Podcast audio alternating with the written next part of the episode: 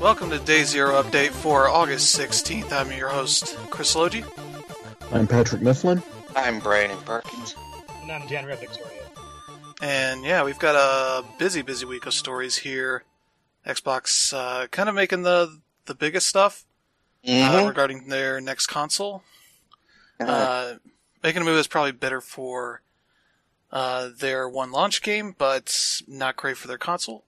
mm, Uh, we'll talk more about that. Uh, and Epic decided to uh, pull another stunt on their mobile providers, Apple and Google, and got the result you expect out of them. mhm. We're talking about that. Uh, we got uh, another delay of a big game that was supposed to come out this fall, uh, and we got uh, yeah some more stuff here. Uh, and one game that we talked about last week, I was hoping to get a free update, and I got the Monkey Paw Wish uh, off of that. So we'll talk more about that. Uh, anyway, for now, we'll talk about what we've been playing. Uh, for me, uh, I streamed Hitman 2 again yesterday, playing my socially distanced uh, Hitman challenge. Uh, did the uh, the next uh, set of maps here, uh, Marrakesh and Bangkok. Uh, Mhm. Marrakesh was the tougher one because it literally starts you uh, in like a back room surrounded by crowds. So I had to kind of uh, time out the the social distance thing, and just kind of uh, squeak through the crowd as best I could because it just does not does not give you much of an option there. It's uh, one of the maps where they they go overboard with the crowds uh, to good effect, but uh, yeah, that one was a tough one, uh, especially because it was pretty easy to tip off uh, crowds uh, or uh, tip off uh, the soldiers that are on that map uh, to start shooting at you. So I had a few deaths, uh, but I got to some good fun bits where I was uh, showing people there's this one puddle in this hallway that uh, you can uh, mess with the surge protector that is sitting in it conveniently and uh, turning on the electricity to it as uh, people walk by, and then somebody else walks by and it's like, "Oh my god, is that a body?" And they walk over and zzz, they're dead.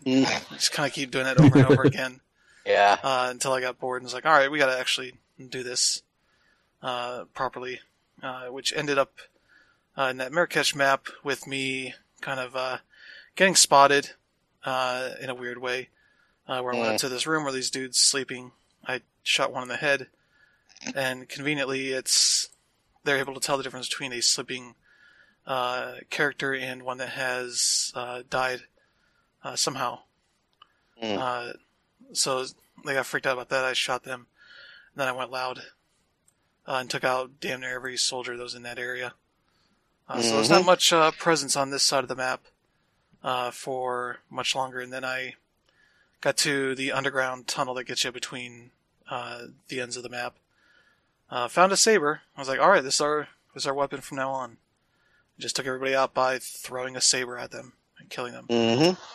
Uh, which was uh, a pretty fun way to end the end that whole uh, challenge there.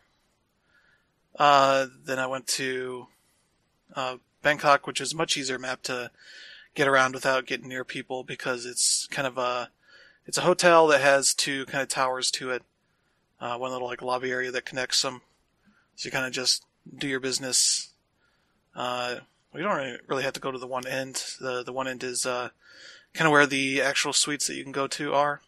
Uh, so Mhm. you go find the people and uh, get their cards, uh, you can kind of go through a bunch of these different areas for some extra stuff. I didn't even bother with that, so I took my uh, explosive I brought in, took out the the one dude who's hanging out in the front of the hotel, uh, conveniently, and uh, went and found a way to take out the other dude, uh, which I eventually managed to get him alone and use some coins to lure him into a room where I could take him out by myself without anybody seeing him uh, causing all the guards to become aggroed. So it Mm. wasn't too bad. Just uh, time consuming to kind of get around. Uh, but yeah, that was uh, that was a pretty fun little time. I got uh, two more maps for Hitman One, so I should be able to get that done next weekend. Uh, and then probably do some of the side maps. Uh, uh, either the the next campaign, or I'll do some of the side ones that they put out for free for those that own the season pass. Uh, there's a couple that are like Christmas themed, and a couple that are kind of just spin-offs of the other maps that just kind of do some cool little stuff to them. Uh, but yeah, that's that's been going pretty well so far. Uh, play more Fall Guys. I have not won in the past couple days, which is convenient because they just put up uh, a new uh, crossover costume that is Enter the Gungeon themed. So it's the, the Mhm. bullet outfit uh, for that, which it requires five uh, crowns for each half. Uh, and conveniently, I can't win anymore. So uh, that's how it, it always works. But it's I got a couple days to hopefully eke out some more wins. I need to get nine more wins, I think, at this point. Mm-hmm. Uh, but yeah, they put out the the new ending map. Uh, that is the I forget what the the regular version is called, but the the final one's Jump Showdown, where you kind of uh, are on this map with two uh, like padded rods that are kind of uh, sweeping across at different speeds, and uh, like every thirty seconds or twenty seconds, it drops one of the panels that are on the ground. So you have less less chances to uh, uh, avoid these uh, rods. And yeah, both times I've gotten to a point where uh, they're both coming at the same time. Up, oh, they're all dead. Uh, kind of to get knocked off uh, towards the end. So that's kind of uh, kind of weird. I need to figure that one out. I think the the winning strategy I saw was a dude went to the uh, jumped over the gap to the other side and probably watched all of us get knocked off. So uh, he probably won by not doing anything really. So that's kind of where that's at. Uh, play more American Truck Simulator. Still going through Hmm. Idaho for this uh, this event that they're doing. I got one city left, uh, Nampa, Idaho. So I gotta. Like my current plan is just drive over there and uh, do uh, some sort of delivery from that city. So you can do it uh, to a city or from a city to count for it. Uh, one of the 11 cities there. So Nampa's the only one I haven't been able to get a delivery to it. So I'm just to go there, drive over. And it's only like two businesses there, so it's not really too much business uh, to be done there. So I think that's kind of why, uh, depending on the city you have, it, it doesn't give you all that uh, much access to other uh, cities, uh, uh, deliveries, that kind of stuff, uh, which have resulted in some weird stuff last night when I was playing. Uh, that's where uh, I fucked up my uh, truck a bit, uh, crashing when I was watching a watching whatever I had on the the right screen of my dual set my dual monitor setup. Uh, you know, proving right the whole distraction is bad thing for driving, uh, kind of thing, just in a virtual manner.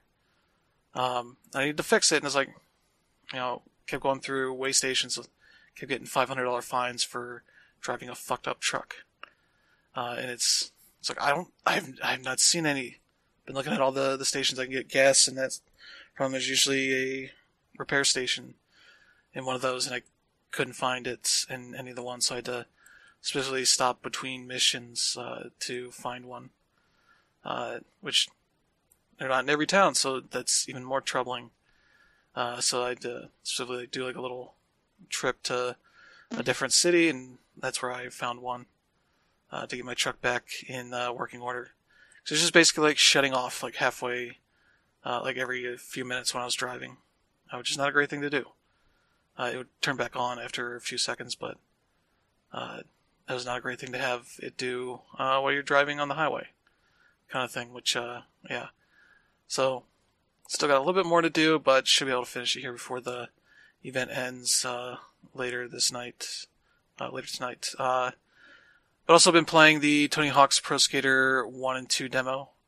Uh, is out now for pre-orders, Mm-hmm. uh, which is the classic warehouse demo mm-hmm. from the original game, but they've updated it so it's, it looks uh, a bit more decrepit than the original. Mm. Uh, there's like some puddles and such around. Uh, that it looks really nice. It plays, it plays very well so far. Uh, it just shows how long it's been since I've played a proper Tony Hawk game. Oh yeah. Uh, and yeah, there's uh it just gives you Tony Hawk, uh, the one outfit he has. They show you some of the other stuff, like there's other outfits that require you to beat challenges to unlock them, which one of them's him in the plaid shirt and jeans, you know, uh, dad Tony Hawk kind of thing. Uh, and they do do a good thing with the intros where they kind of show like the classic, uh, like uh, trick videos when you start. Uh, then it kind of uh, morphs into widescreen newer ones that show like you know old Tony Hawk and his son and the other new uh, additions to the roster. Uh, I think there's only four songs in the uh, the soundtrack for this demo. One's Rage Against the Machine. There's Goldfinger, and there's a couple others. Mm. Uh, yeah, it's uh, it's uh, it's a pretty good demo. Hopefully, they make it uh, widely available so people can actually check it out and see that. Uh, you know, I think they've got this one right compared to the last time they tried to uh, remake uh, the first game Mm. and made it in, I think it was Unreal Engine, and the physics were all messed up and all that. 'Cause they were probably trying to rush it versus trying to do something more faithful. Uh, but yeah, that seems seems like that's going to be a, a very good game, and it's uh, forty bucks coming out Mhm. on a few weeks here. So Nice. that's been uh, that's been it for me. How about you, Pat? So on Let's Weekend, I alluded to a, a an arcade racing game that was kind of like the redneck love child of Sega Rally and Daytona USA. And that game is Burning Road, which was released in North America, um, but it I guess it didn't have much um, circulation. Um, I've been playing the hell out of it, and it's a lot of fun. Um, it's definitely more chaotic than its influences. Just being a truck racer in general, but it is a hell of a lot of fun, and it definitely wears its pedigree well. And so, if if there's anyone out there looking for hidden gems on the PS1, then you could do a lot worse than um, picking up Burning Road. Um, none, uh, moving over to the import side of things, I I played quite a bit of a, a Sammy Studios um, racing game called Racing Groovy Versus, um, which is cut a little more from the Ridge Racer cloth than anything. Um, it's it's hard as hell, but it's a lot of fun to play, and um, even though there are a lot of cars to choose from, they all feel super distinct from one another, which is really the mark of a good arcade racing game because, um, you know, variety in gameplay goes a long way there. Um, other than that, I'm still playing Wipeout 3, uh, the special edition for the PlayStation. And, um, in addition to that, I've been uh, I've been playing Ys 5 on Super NES, which is the only Ys game not to be released in North America in any form. Yeah. And let me tell you, this one is it's a real turning point for the series in a lot of ways. And it it really feels like they tapped into some of the Legend of Zelda's energy um, for this one in particular. Um, I'm having a blast with it and I'll probably end up playing a little more of it after the show here. But that's been it for me. All right. Uh, well, as for me, uh, I'm playing Code Vein still. Uh, I am now halfway through it now, um, officially. Uh, and you can tell it's sort of a halfway point because there's a big reveal about sort of the nature of sort of the apocalypse that they're currently sort of living through the aftermath of and where all of the quote unquote revenants that's the vampires that basically every character in this game is and um, specifically where they came from and who was responsible for them uh, and it also reveals uh, where the uh, the blood beads which are basically the sort of blood substitute that a lot of these um, revenants use as their food source, um, where they actually come from. And yeah, it's uh, it's.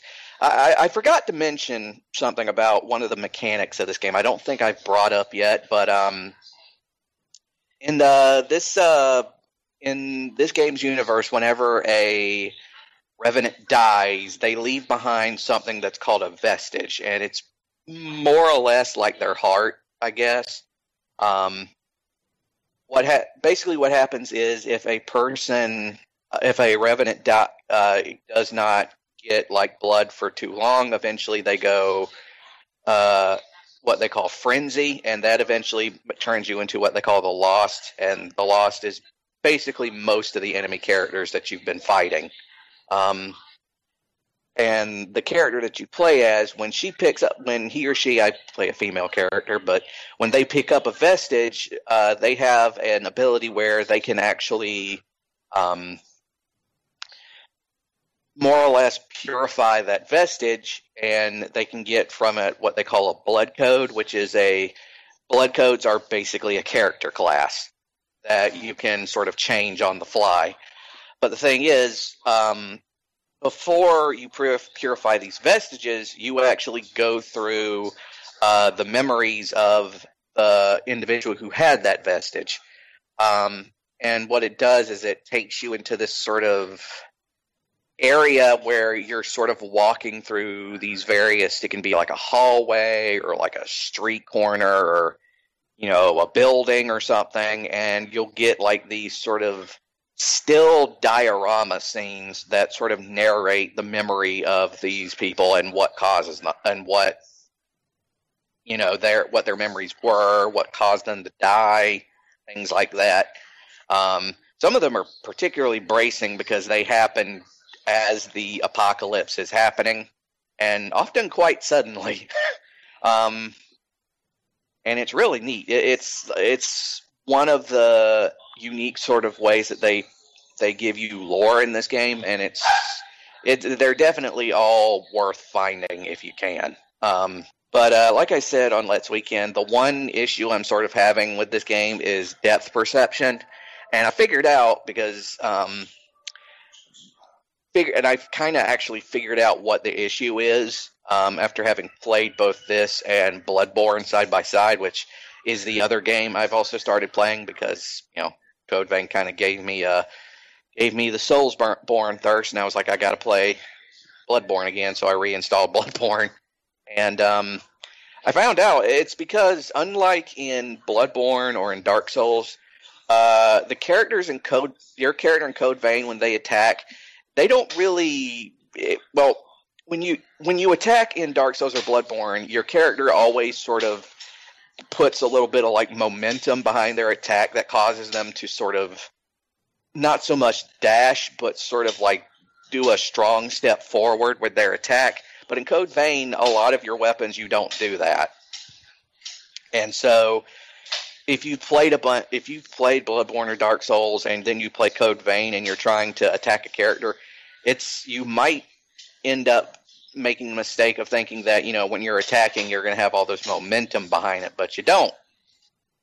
And so you end up kind of having a problem trying to figure out, you know, how far your attack reach is. You get used to it eventually, but there are still points where you're like, I got a sword and I can hit this guy. And it's like, wait, why am I not hitting? And you realize it's because I'm just shy of the full range of this attack. But uh, yeah, so uh, that's and yeah, like I said, I've also been playing Bloodborne, um, and I forgot how unbelievably difficult that game is, um, and how easy Code Vein is in comparison to it. Um, but again, like with Code Vein, it's hard, but it's not unfair. Um, most of the time, there are still some camera angle issues that I have in Bloodborne, um, especially against the first boss. But uh, yeah, that's uh, what I've been playing. So, uh, Dan Reb, what about you? Yeah, um, I really haven't been playing much of anything, mainly because we're going through the uh, biggest and longest heat wave we've had in California this year and I live in the hot in the house, so uh, we don't have AC. Um, I am mm-hmm. I am sitting in front of my tower fan as we speak, but it's off because I don't want any bad feedback for uh, what I'm saying. Um, mm-hmm. Um, but when I, when I do have time to play games, or, or when I do want to, I've been playing Fall Guys and Animal Crossing. Um, Fall Guys, like um, as we all know, it's like a really popular battle royale right now. It's pretty much in the vein of MXC and American Ninja Warrior. Mm-hmm. Um, review just went up on Smashpad. Uh, we liked it. Um, but yeah, like I, I actually had eight wins in this game. So, you know, the fact that I actually can win does motivate me to play. And then I saw a trophy. That's uh, and in order to obtain that trophy, you have to win five straight times. And I was like, fuck this shit. Are you fucking yeah. But um, yeah, from what I've played so far, it's like it's it's incredibly fun. They've uh, they've added like um new mini games uh, uh over the past week, but I haven't really uh, gotten a chance to really try those much because I've been uh, dying more often. But no, it's still a fun game. Uh, Animal Crossing, I've just been doing my dailies. Um, and on Sundays they have fireworks now. And one of the cool things about the fireworks is that you can actually design them yourself. So you know, mine have been pretty much like progressive stuff. I, I I've been putting Black Lives Matter and fuck Trump on my fireworks. So, Nice. um, but yeah, because it's been hot, I've just been like staying downstairs and watching anime. And I know this is more of a Let's Weekend stuff, but I'll go ahead and talk about it anyway. Um, with the anime industry has seen sort of a slowdown because of COVID, but for the most part, things are coming back. hmm Uh, I've been into Food Wars, Shokugeki uh, no Soma. Um, it's on Yeah. last season. and a lot of people don't like it because it's it's far more ridiculous than it has been in, in, in its whole time. But I don't know. I, um, I still find it fun. Uh, they, they've they've been cooking with uh, chainsaws and shit, and it's pretty cool. Yeah. There, there, there's a couple new anime that I, I just got into. Uh, one of them is called The Misfit of Demon um, Demon Acad- Demon King Academy, Mhm. and it's about this um, guy who's pretty much like the Demon King, and he can just kill people just by looking at them. And uh, it's pretty cool so far. I've only seen the first episode, but um, I'm really enjoying the art design and um, the characters seem pretty cool. Um, my thing is that it's just a little, at least the first episode was, was a little violent for me, so that it made me want to watch something else for a bit. Um, and that something else was um, Rent a Girlfriend, which is about this college kid who uh, broke up with his girlfriend after a month because she Yeah. found somebody else, and then he decides to rent a girlfriend, which is you know it's it's, it's Japan, so it's going to be weird. He went and got an escort, basically. Yeah, except you know there there's like no kissing or like sex involved but I don't know, it's pretty weird um i i, I got through the first six episodes because that, that that's all that's available for now and like episode five like has him jerking off and it shows like his, his entire spank bank and i'm like okay this is the first time i've seen this in an anime i'm like um i don't know how they'll try how they'll try, try to dub this but it was interesting but um yeah I, I've, I've also um started to rewatch the entire entire ghibli collection uh so i've watched um uh, Porco Rosso, Castle of Cagliostro, Castle in the Sky, Kiki's Delivery Service, hmm all that. So I, I've just been in an otaku anime mood, and uh, considering the heat, I'd say that's okay. That's Yeah. All right, so yeah, let's uh, let's get to the the news of the week 'cause we have a, a good bit of stuff here. Uh, first one uh, brings back Tony Hawk's Pro Skater One and Two back into the fold uh, because Tony Hawk talked about uh, renaming one of the moves in the game, uh, particularly the Mute Air, uh, which uh, was named after a friend of his who. Uh, uh, Chris Weddle, who was deaf, uh, was Mhm. this move that he had created, uh, and was a was in tribute to him back in the early '80s, which uh, was definitely a different time as far as uh, inclusivity. Uh, now that name is not so great anymore because he's not actually mute; he can actually talk. But uh, decided that you know with the game they're going to rename it the Weddle Air. Uh, so uh, kind of just completely dedicate the move to his uh, name versus just the uh, just that kind of weird archaic name, uh, which is pretty cool to see. I'm still kind of looking back at some of these the names for these moves and uh, updating them when when it makes sense to do so. Uh, especially as they're kind of upping the kind of diversity of the game with the new new skaters that are in the game. I think they have a, a kid that's black. There's a girl that's uh, Japanese. Uh, a few girls are in it, in it as well, so uh, definitely something you didn't quite see until some of the later Tony Hawks uh, in the series. So, yeah, that's uh, that's some good news here. Not too much good news on this uh, list here, but uh, there's one of them. Uh, and sort of the opposite thing. Uh, Forza Horizon 3 is uh, reaching the end of its life. It's going to be delisted here on September 27th.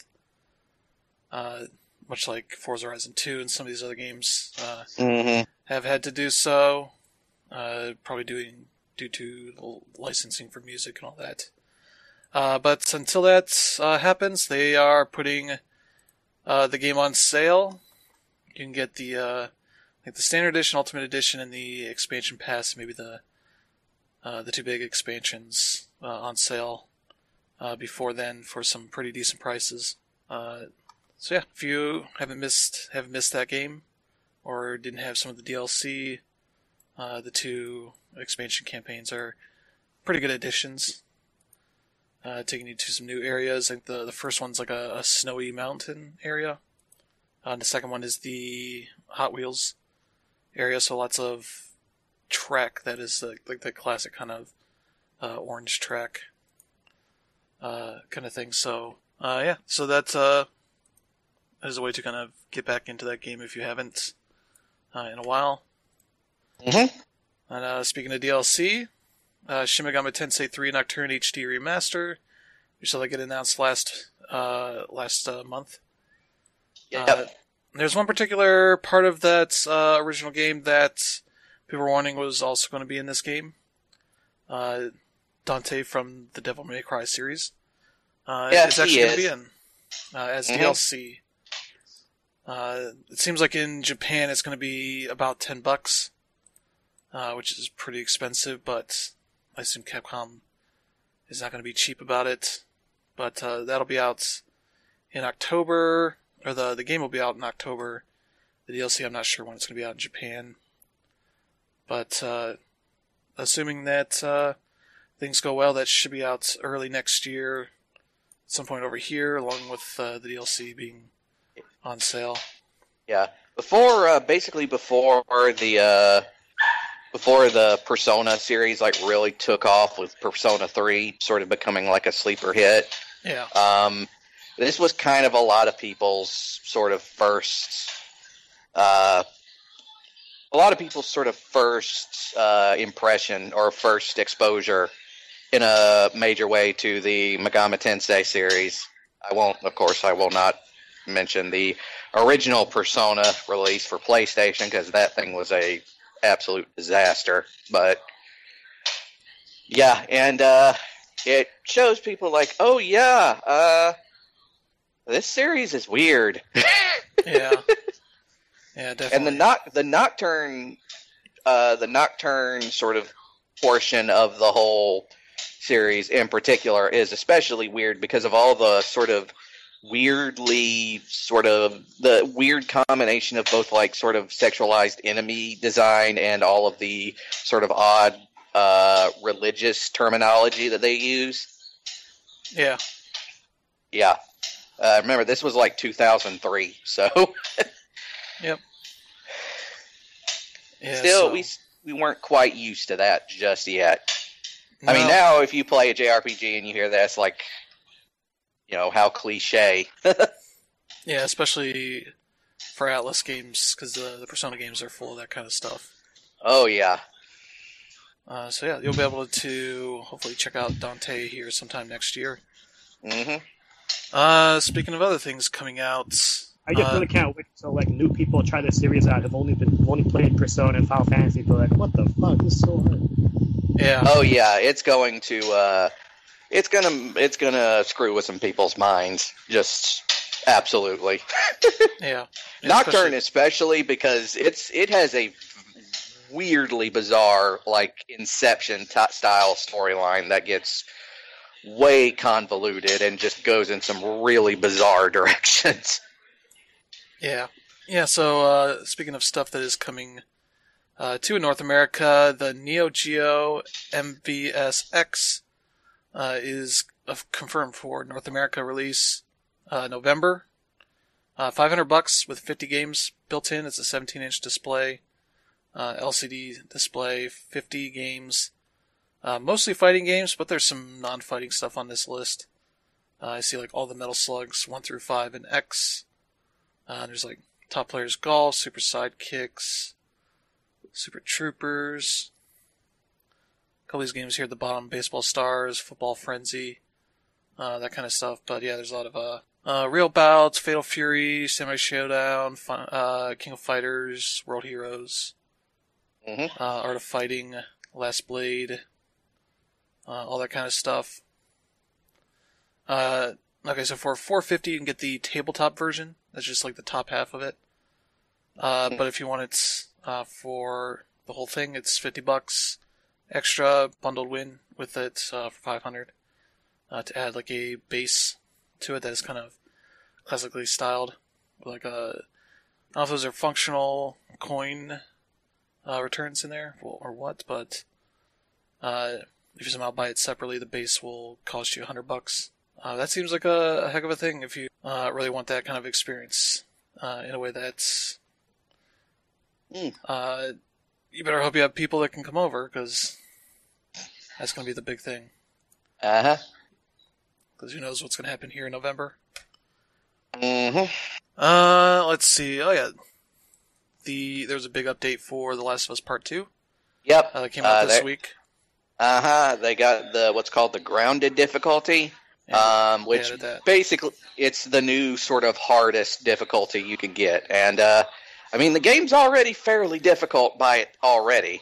yeah, Yeah, I mean, I'm like, um, in my opinion, anyway, the, the Last of Us Part Two was far more easy to, than the original game was. Like most of my problems was the fact, or not really really a problem, but I, I feel like there were more resources around than there should have been, and it, it didn't really add much to the survival aspect of it until like you get to that one boss, which I'm sure you know what I'm talking about. Oh yes. Uh, But yeah, like uh, I definitely welcome the kind of difficulty.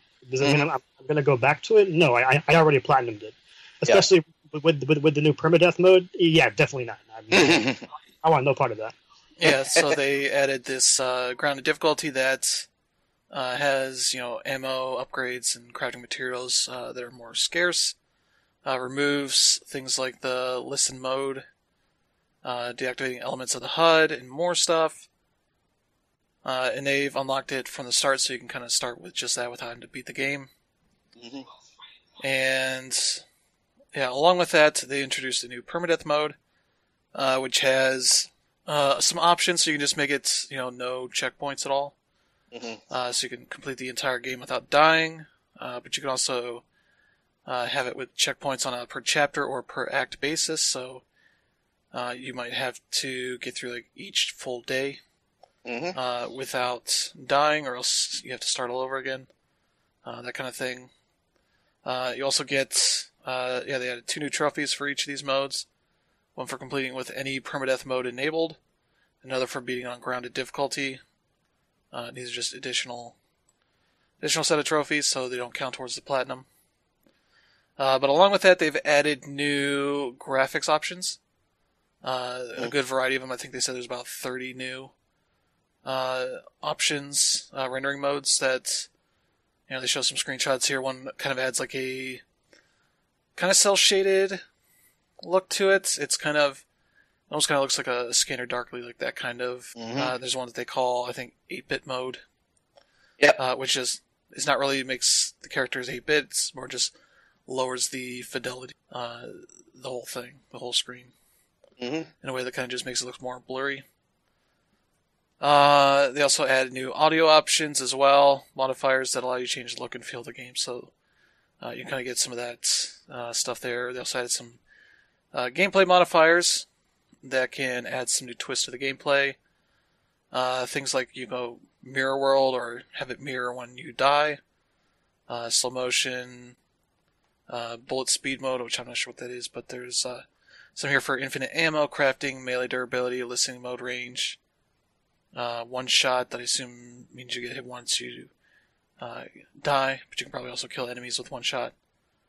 Uh, some that uh, changed the audio to be like 8 bit or 4 bit audio, or what they call helium or xenon, which I think is probably high pitched or low pitched noises. Mm-hmm.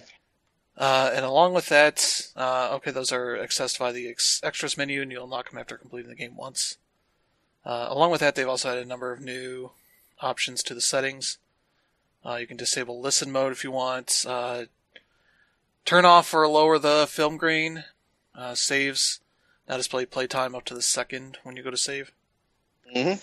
Uh, most uh, yeah, they added a motion sensor function uh, for aiming, so you can do the gyro aiming on that, uh, as well as some uh, aim acceleration options, aiming ramp power o- uh, scale options, and more accessibility improvements. Yep. Collectible tracking, enhanced listen mode for collectibles, and uh, some stuff for rope gameplay, that kind of stuff. So, uh, quite a big update for the game. That's Mhm. more, that's more options, some cool ways to kind of enhance replays and all that kind of stuff. Uh, which is always cool to see. Yep. Now we get to the the tougher part of this. Uh, the news here, we got some delays. Uh, the first and one, to be kind of honest, some of these I kind of thought, yeah, I you know some of them is because you know they're uh, wanting to put more work into some of their games, and others are, yeah, we don't want to try to compete with Cyberpunk 2077. yeah, yeah. So the the first one here is Vampire: The Masquerade Bloodlines Two has been delayed uh, to 2021. Uh, originally had a date uh, in March 2020, so it's uh, almost a full year of delays. But uh, they say in their uh, announcement here, uh, they let's see, uh, due the quality bar and ambitions we have set for ourselves, made the difficult decision that we need more time. Uh, yeah, that, that means our goal to release in 2020 is no longer possible. Well, just one of the Mhm. changes we were making to ensure the best player experience possible. Uh, yeah, they said they tried try out some other options, see what might actually help them better uh, get this out, but decided that the date was the easiest thing to do Yeah. to help them get what they want. Uh, so yeah, hopefully that that game turns out all right. Mm-hmm. Uh, let's see. The next one, the the one that kind of shook out the whole week, uh, was Halo Infinite has been delayed to 2021. Yeah. Uh, Microsoft's one main uh, launch title uh, is no longer going to be a launch title, Nope. uh, which kind of makes the the launch of the Xbox Series X kind of feel more like the Xbox One X, where their big launch title there was uh, I think it was Crackdown Three. Yeah. and that got delayed like a good year, year and like three months, something like that. hmm uh, which was wild to see. Uh, and yeah, as they say, that's you know uh, ongoing COVID-related impacts affecting uh, them all year, uh, as well as other other issues that have come up. Because I think they were kind of planning something of a, a weird launch for this game that was gonna have it come out for the consoles, uh, both consoles, and it wouldn't Mhm. have like ray tracing, some stuff like that for Xbox Series X. It was kind of uh, kind of weird. That it was like, oh, we'll you know add that stuff in later, uh, which has kind of been a big issue for Halo this whole gen. Because that Master Chief Collection came out and was very very rough, uh, uh, if not broken, for large parts of that game. Uh, it took them a few years to get it to a state that was uh, uh, good, I guess, in the past couple, past year or two here. Um, but yeah, it's going to be wild for what this means for the Xbox Series X's launch lineup. Which I don't know. There's been too many consoles to come out that had no first-party games. Yeah, this is extremely rough. Um, I mean, I'm not going to discount the COVID thing. As someone that works in the industry, I totally get it. Yeah. But the, the timing of this is totally weird. I mean, what this was announced a few days ago, Yeah, and this was like you know, a week or two after the you know the big event where where where Halo was the main event, and like Yeah. you know, people, like, uh, like people have said like yeah, it, it doesn't really look like a showcase of what the next generation can be. But at the same time, you know, the the, the game did look fun, and it's it's it's, it's de- it was definitely going to be a showpiece for the Xbox Series X launch. And hmm I, I- I can't think of anything more crippling. Like, like I'm not even a Halo person. I don't even play first person shooters all that much. But this is enough for me to really not care about the Xbox Series X launch, and it, it doesn't even really affect me because I, um, I'm a Game Pass member anyway. But Mhm. this is just wow, you know, and, and like again the timing. Like I think something must have actually happened because this this was also a few days after the, the announcement where they said uh, the multiplayer was going to be free to play. So like I don't know whether there was something wrong with single player player um, development or whether they just thought you know the game didn't look good enough with, with your example of the whole no no ray tracing yet. But like I don't know like the, the timing of this. I mean like just last week Major Nelson and um, uh, Phil Spencer where, where we're talking about how great the game would be, and then all of a sudden Wednesday Wednesday happens and you know it's not coming anymore. It, it, it's Yeah. really rough. There, I don't know what it is, but there is something that has been going on with 343 for quite a few years now, and I'm not sure if it's just if there's like a management problem or they're just having trouble getting all their ducks in a row, but like they just cannot catch a break, can they? Like you know, these are the same people we had like the Master Chief collection and that was like a huge like months long debacle to get that thing functional. And then there was the problems with uh what was it? I think it was uh Halo 5 or whatever and it's like Yeah, the injection of microtransactions into the, the multiplayer. yeah, it's like to be more esports friendly. yeah. There's some weird shit going on Yeah. in corporate over there and I think part of this is they're at the point where they were going to be hitting like the the final stretch yeah. as they try to kill bugs and all that kind of stuff to get ready for the launch Mhm. uh, here in about three months. And so I imagine they got to this point of looking like what all the work they had to do just to get it ready for that and realized, yeah, this this isn't going to come together like we expect. Yeah. Uh, and that's uh, that's unfortunate.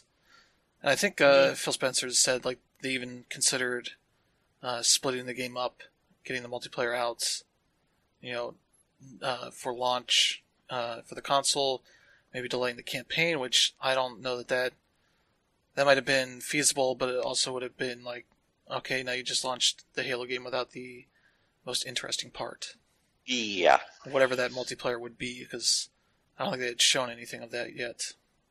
Mhm. Uh, but other than just talking about, so oh, it's going to be free to play, kind of thing, you won't need gold to to check that out. So, yeah, it's kind of it's kind of wild. It'd be interesting to hear like what the issues were sort of afterwards, after this Mhm. game is out, and see like what exactly. I mean, like in an ideal world, like six weeks from now, we should be hearing about these PS5 and Xbox uh, Series X games going gold. But you know, whatever. Yeah, Yeah. yeah, it's it's kind of wild. So, I think the only other game I think that could be launching on the Xbox Series X uh, from Microsoft would be the console port of Gears Tactics. I Mhm. think that's a game that still hasn't come to consoles. Maybe Flight Sim.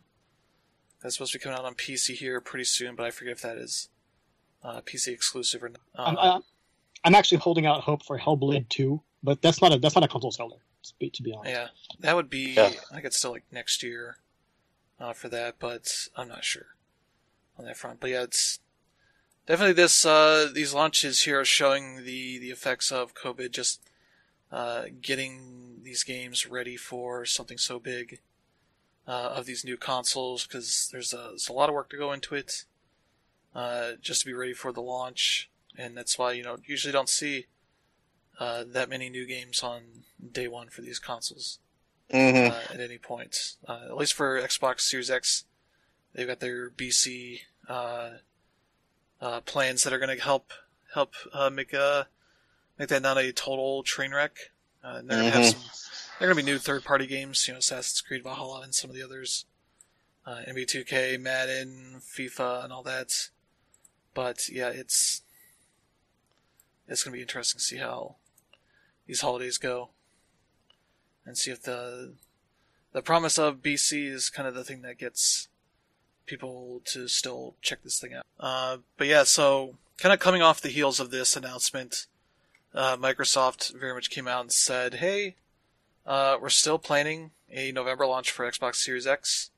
Mhm. Uh, still pun- pushing the uh, thousands of games spanning four generations as now like a major selling point of this thing now because there's Mm. no Halo Infinite."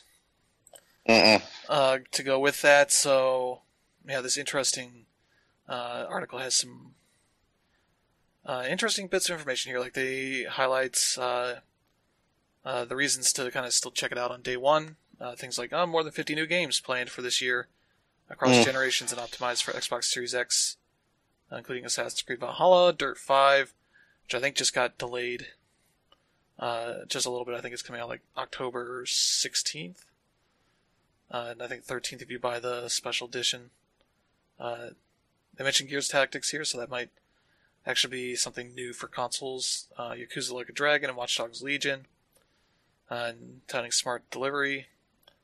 Uh, new games developed for, for Xbox Series X and launching with Xbox Game Pass, like the Medium, Scorn, Tetris Effect Connected, and uh, like a. I think that wording means they're. I don't know if they're these are actual launch titles. I don't know. Uh, but then also more than 40 popular games newly optimized take advantage of Xbox Series X, like Destiny 2, Forza Horizon 4, Gears 5, Ori and the Will of the Wisps, and Madden NFL 21, and more. So, yeah, the shared library of great games through Xbox Game Pass. Uh, yeah, mentioning September 15th, you can uh, stream games uh, from xCloud to your Android phone or tablet. Uh, yeah, more BC talk. Yeah, so that's kind of their messaging right now for what this console is going to look like at launch. Uh, Mm. Still looking forward to hearing more details on these consoles. Know everything about it just yet.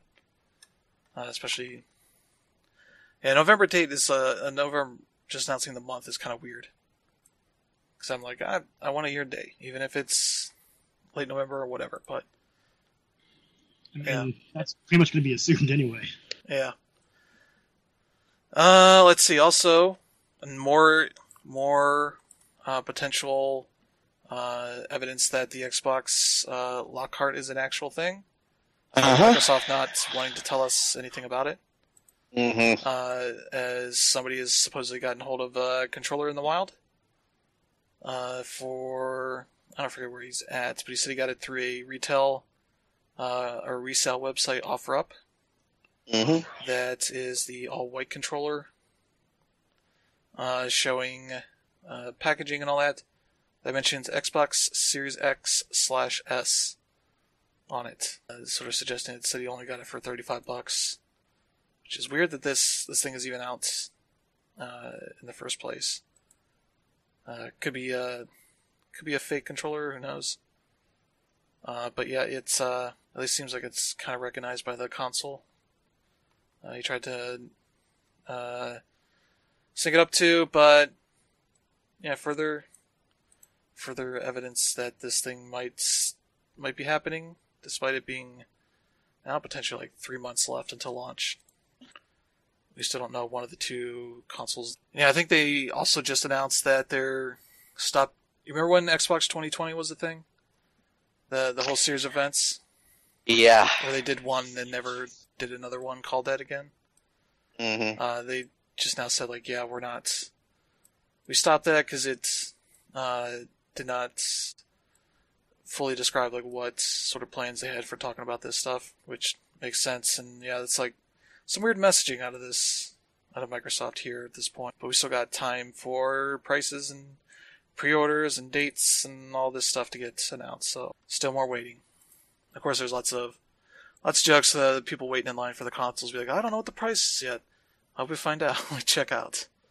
Uh, that kind of thing. But uh, yeah, speaking of Assassin's Creed Valhalla, the creative director for that game, uh, Ashraf Ismail, uh, Mhm. has, who stepped down back in June, uh, has been officially fired. Yep. Uh, following the uh, external investigation into the whole thing. hmm Uh, no real details uh, for the firing, but uh, said that uh, that Ashraf's employment with Ubisoft had to be terminated. Yep. As a result, uh, but yeah, from what we heard from people talking about it, uh, his uh, potential victims, alleged victims, uh, said that basically he was using his status as you know uh, a director of Ubisoft games as a means to uh, hook up with women in the industry, hmm uh, despite him being married. Yeah. Uh, that kind of thing, which is uh, maybe one thing if it's just the extramarital affairs, but using his position at Ubisoft will definitely uh, be a thing that would get a major company to can him doing it that direct. Uh, so yeah, that's uh, that's one name, but uh, hopefully there are more to come. Because there's not been too many that have gone down. Yeah, uh, Ubisoft is lousy with uh, sexual harassment and sexual assault allegations. There's like a whole culture that's grown in that company that has been around and not only known by management but instigated and protected and covered up for decades at this point. Um, Yeah, and they allowed some of the top names to sort of retire instead of getting fired, so they could Yeah. keep their benefits, uh, which is not not a great way to deal with it when you come to you know this guy who gets shown the door and kind of you know dealt with that way. Uh, but yeah, uh, also speaking of people that are leaving a company they've been in been at for a while, uh, Lazlow Jones, you might know as Lazlow from the various Grand Theft Auto games yeah, uh, as one of the, the DJs of their talk radio stations. all the way back since uh, pretty GTA sure 3. since yeah GTA three. Yeah, we ran, what was it, Chatterbox? Yep, I think they called it back then. Uh, he has uh, left the company yep. uh, after being there for nearly 20 years, Oh yeah, uh, which is a hell of a long time. But yeah, he's. Uh, people spotted this uh, from his LinkedIn page, uh, which shows that he left back in like April of this year. Uh, but that he had joined the company uh, about April of 20, uh, 2001. So about almost 19, uh, just about six months before GTA 3's release, which was a huge, huge point in this industry. The first big open world games on consoles. Mhm. Uh, yeah, and his his radio stations have been some of the most fun, fun parts of those games over the years.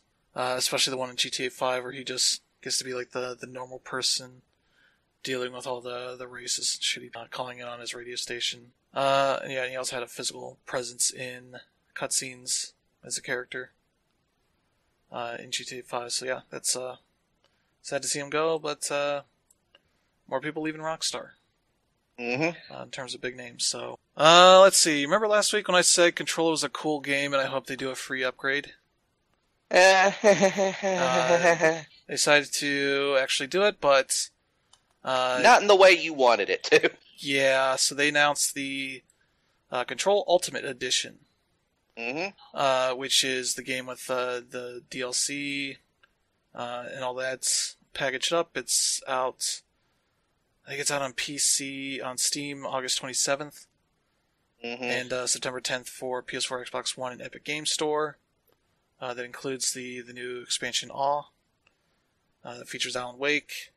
Uh, and the trick is that this Ultimate Edition is the only way to get the upgrade version for next gen consoles. Despite the fact that if you bought the Digital Deluxe Edition at, at launch, that comes with all of the same content, uh, you get shut out of that. Uh, this will be a $40 Ultimate Edition, so a pretty decent price for that stuff. But, yeah, very much uh, shows uh, it makes 505 look like uh, a company that's like, this is like one of our first big selling games. We need to bring some more of that money in hmm uh, by making people rebuy the just for the ability to get a proper running version on consoles Yeah. because uh, that version of the game, uh, even on Xbox One X and PlayStation 4 Pro, uh, had some issues. hmm Uh, and if you're on the the, ba- the base consoles, it was, uh, from what I heard, very much not not a good game at all. Mm. Uh, so I would I would have hoped and expected that they would just do everybody uh, a solid, because that'd be the one way of making up for those tech issues. Uh, but nope, they're uh, gonna ask you for another forty bucks, Yep. which is gonna get me to not buy any of the DLC and get this when it's on sale. That sucks. yeah. I thought 505 was cool, man. Yeah. Uh, unfortunately, it seems like they have let the success of Remedy kind of go to their heads, especially because uh, Remedy has their next big game uh, being published by Epic Games. So not necessarily guaranteed to be sticking with 505 for the uh, for the foreseeable future. And hopefully they kind of uh, go back on their announcements here, because that would be nice. But uh, who knows? Uh, the PC I version mean, still. like as, Go ahead. as great as Control was, I mean, I don't, I don't even, I'm not even sure how, how much that game sold. Like, it, it wouldn't surprise me to see this drop in price quickly. So again, pretty scummy, but you know, Yeah, just be smart about it. Yeah. yeah. I want to say it did very well, something like that, because they had a pretty reasonable budget. Uh, and I believe they said they had kind of made the money back on that. hmm uh, within the first year. Yep. Uh, so yeah, it's it did pretty well for them, hmm uh, especially for 505. That's typically like an indie game publisher, uh, with a couple of big games there. But uh, yeah, that's kind of uh, unfortunate news, and is you know showed people that uh, not everybody's going to be as uh, as uh, generous as, as even EA is, which is kind of wild. Uh, yeah, so that is going to be. I, I assume it's still going to be BC. Yeah. So you can play with the, maybe the the inherent like frame rate bumps that you get with the the improved hardware, but you're probably not going to get uh, the fancy ray tracing stuff that the the PC versions have, which you know do not need these upgrades because they already have that stuff.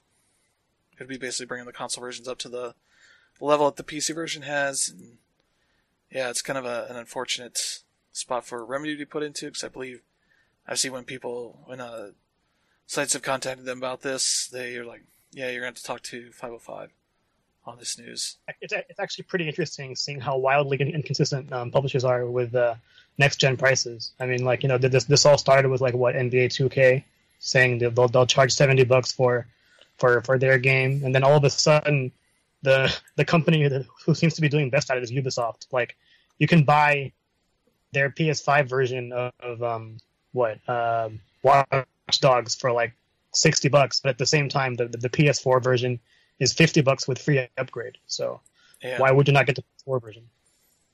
yeah, and 2K is also putting their cross-gen version of NBA 2K 21 uh, as a hundred dollar because you just get both games bundled in uh, with the uh, that is also the like Kobe Memorial version. So they're kind of using that to sell their next gen upgrade stuff, which is not great. Uh, but yeah, it's it's kind of wild when you got like Ubisoft and uh, some of those companies like that that are like kind of the better ones out there. Uh, but yeah, that's uh, that's unfortunate. I hope we see how this stuff sort of shakes out uh, here, especially going up to launch. As it seems like it's at least going a lot better than it was last time around when I think the only games that got the upgrades options were it was Call of Duty Ghosts, Madden maybe, Madden maybe uh, uh Battlefield 4, and that was about it. It was like three or four games maybe. At the end of the day, I mean, gamers and consumers in general just need to be responsible with what they're doing. Like, we're, we're probably going to go into our third recession in 20 years. So, I mean, you know, you got to hold these guys accountable. Don't buy it. Yeah. hmm Yeah, show you're not uh, not as dumb as they expect. you. Uh, but uh, speaking of dumb, uh, we've got uh, Epic Games, uh, makers of Fortnite, uh, who love to rail against uh, Apple and Google hmm uh, for how they run their platforms.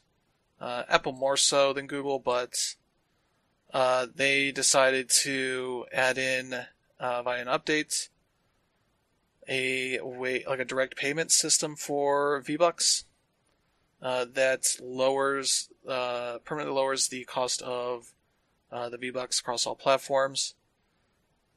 Uh, yeah, added direct payment system to Apple and Android cir- uh, devices, circumventing uh, the ones that they have, Apple Pay and uh, Google Pay, GPay, whatever they call it. Um, hmm and sort of as soon as they did that, uh, pretty quickly, Apple uh, kicked them off the store, uh, removed it, and then uh, e- uh, Epic put out a trailer uh, mimicking the old Apple 1984 trailer. Uh, ad that they put out, uh, doing a little in-game event around this as well. I think Google did it uh, a little bit later, uh, and then Epic filed suit uh, for these. Uh, uh, what they're claiming is like monopolistic practices. hmm Yeah, which is a a whole thing that they are uh, do. Uh, definitely was a publicity stunt, uh, trying to pull Apple and Google into a trap that they think is going to allow them to do this suit. Mm-hmm. Uh, hopefully, I don't know. I don't know what I don't really know what to expect out of this. It's uh, three companies that are huge, have tons of money, and they can do pissing matches all day long if they want. Yep. I don't really care about the end results on this, but No. interesting if Apple ends up losing and setting some sort of precedent that they don't have to, that apps don't have to necessarily be forced into all of their systems. That would be interesting to see. Um, Yeah. because Apple, for all intents and purposes, kind of has a bit of a monopoly on um, Yeah, apps in general. And the reason why why Apple is getting more of a brunt on this than Google is because with an Android phone, um, Mhm. you can actually just go on Epic's site and download the APK. You don't actually have to go to the Google store for that. Apple doesn't allow that at all.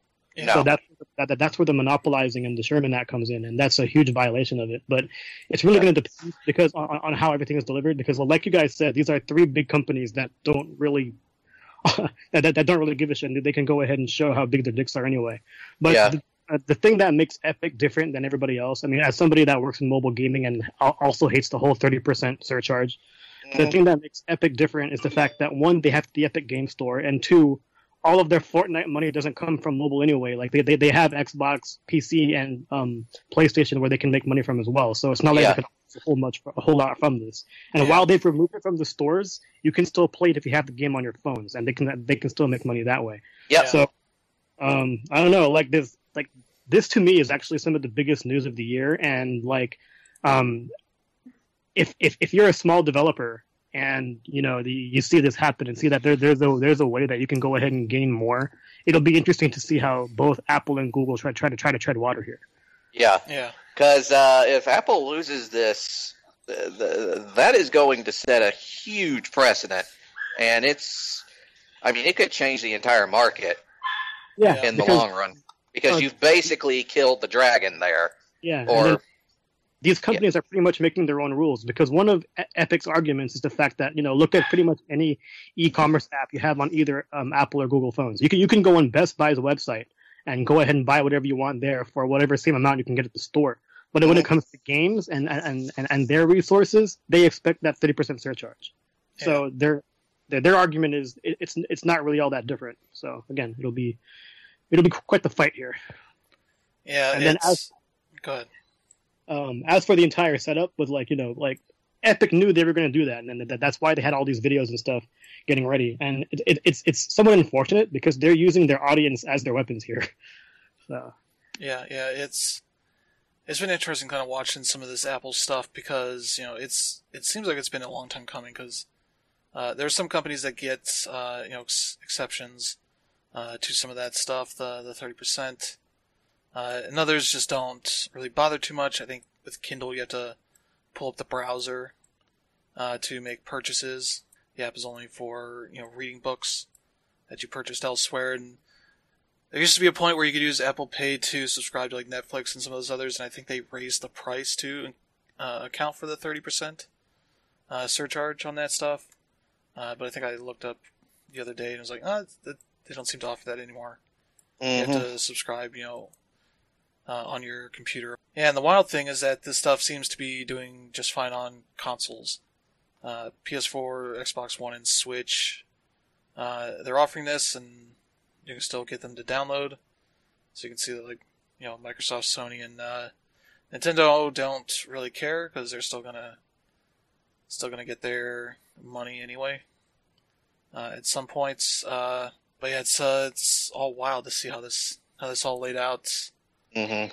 because they just been Epic's been railing against this for the past couple years uh, since they got that mobile version out, and it doesn't help them that like schools aren't really going uh, back into session because I assume that was also a big part of their mobile strategy. Uh, having kids that could play during uh, uh, breaks and outside of class, uh, that kind of stuff. Uh, now they're at home all the time. Well, they could play uh, at home, I guess. But I assume they have more responsibilities as far as parents around, all that kind of stuff. But yeah, it's uh, it's kind of wild.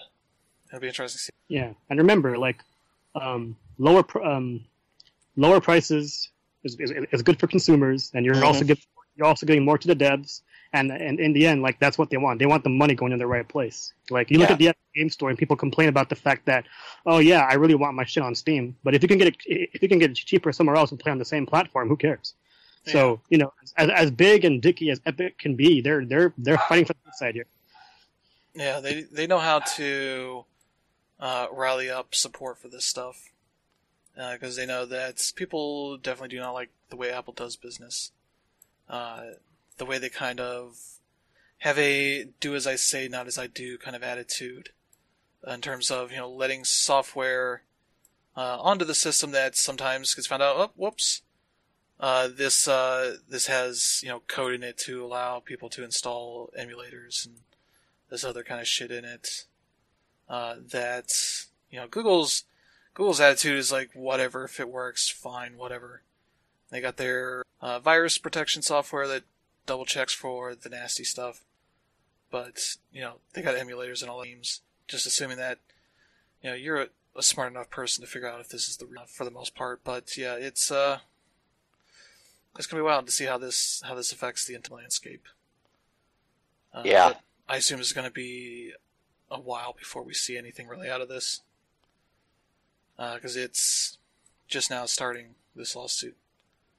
So it has to go through all the shit that's going to happen, and yeah, it especially doesn't help that uh, Congress had their big uh, whole thing about monopolies in tech. Uh, a thing with uh, Facebook. It was Facebook, Google, uh, Apple, and I don't forget who else was there. Maybe Amazon. One, you get the the old people talking about tech that they don't know about. Part that is pretty funny, but uh, plenty of talk about you know uh, Facebook. You know, realizing Instagram is going to be a big competitor to them, that kind of stuff. Uh, ways of getting around competition is just to buy it uh, before it gets too big, so that you can actually afford it and uh, make it part of your strength. Uh, but yeah, that's uh, that's the whole Epic Games versus Apple and Google thing. Uh, if you already have the games on your system on your phones, you're fine. You can do whatever. But for the time being, uh, no new Uh, people. fine until the update. yeah. yeah. And if you're on consoles and PC and whatever, that stuff's going through just fine. Doesn't seem like any of those companies care uh, for the consoles. Uh, but yeah, that is uh, that is it for this week. Uh, a pretty good slate of news here. And uh, yeah, feel free to subscribe via Anchor.fm, any of the other podcast platforms. Just search for Day Zero Update if you're one of the people that somehow is listening to this and hasn't subscribed. Uh, but otherwise, uh, we'll be back next week with uh, a new slate of news as we uh, hopefully at some point here get ready for some more big releases because there's Yeah, we're uh, just uh, fall, autumn is just around the corner, and uh, that's when the uh, when it kind of when the floodgates kind of open before the holidays. So, yeah when we get uh, Madden coming out here in a few weeks. That's the mhm. the traditional signifier that uh, stuff is uh, allowed to release again. We do have some stuff coming up here.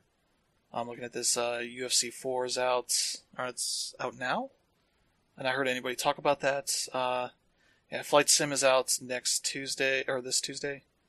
Battletoads is Thursday then. Uh, apparently, the PGA Tour 2K21 is out on Friday. Uh, Final Fantasy Crystal Chronicles, that I don't think I've heard Square talk about in uh, a month or two, is out. 27th. Mhm. Moon is out then. There's Tell Me Why Chapter 1, Surgeon Sim 2. You mentioned Battletoads. Yeah, it's the 20th this Thursday. Also uh, October. You know what comes out in October? Uh, Cold Steel Four. Oh, yeah. Yeah, and, Cold Steel Four. yeah, two days later in Japan, it's Shin Megami Tensei 3. Yep. And Watch Dogs Legion, Dirt 5, and Star Wars Squadrons, and Crash Bandicoot 4 start off that month. There's some good stuff. We still don't know like most of what's coming out this fall because everybody's saying holiday. That doesn't mean anything for a calendar. Uh, but yeah, this will be uh, this will be interesting. Probably one of the most interesting falls because we're halfway through August. We still don't really know what's coming out this fall. We have a couple things with dates, but uh, a lot of it is just vague. Uh, it'll be out some point here in the next few Yeah. months. Mm-hmm. Uh, which for that is, bug snatch, you know? yeah, that'll be out some point here. Mm-hmm. Assuming for launch. Well, I it's also going to be a four games. Like Yeah. a lot of those, um, a lot of those indie games shown during the um, presentation were actually PS4 games that could that could be bought for PS5 as well. So Yeah. Yep. Yeah, if Bug gets I know delayed, uh, you know. Cyberpunk 2077 isn't that supposed to get like a free upgrade for? Yeah, next Yeah, year, though. that, that, that's why I got mine for Xbox. Mhm. Yeah, but if uh, Bugsnax gets delayed, uh, everybody's just going to destroy the uh, Sony and Microsoft for delaying all these games. That'll be their last. That's the last one that they. That's the last Mhm. straw that gets broken. yep. So it's all up to the Young Horses there. Uh, if you guys can't get this game finished, nobody can this fall. We're just canceling it, putting the whole industry online. But hey, we'll be back next week. Hopefully, we got some good news or something crazy again, like this epic stuff. Because Yeah. jeez, it's just a shame we're at the very beginning of this and can't see like how it evolves. hmm Uh, but yeah, thank you everybody for tuning in. I am your host Chris Logie with Patrick Mifflin, Brandon Perkins, and Dan Ray Victorio. Yep. We'll see you guys again next week. Later.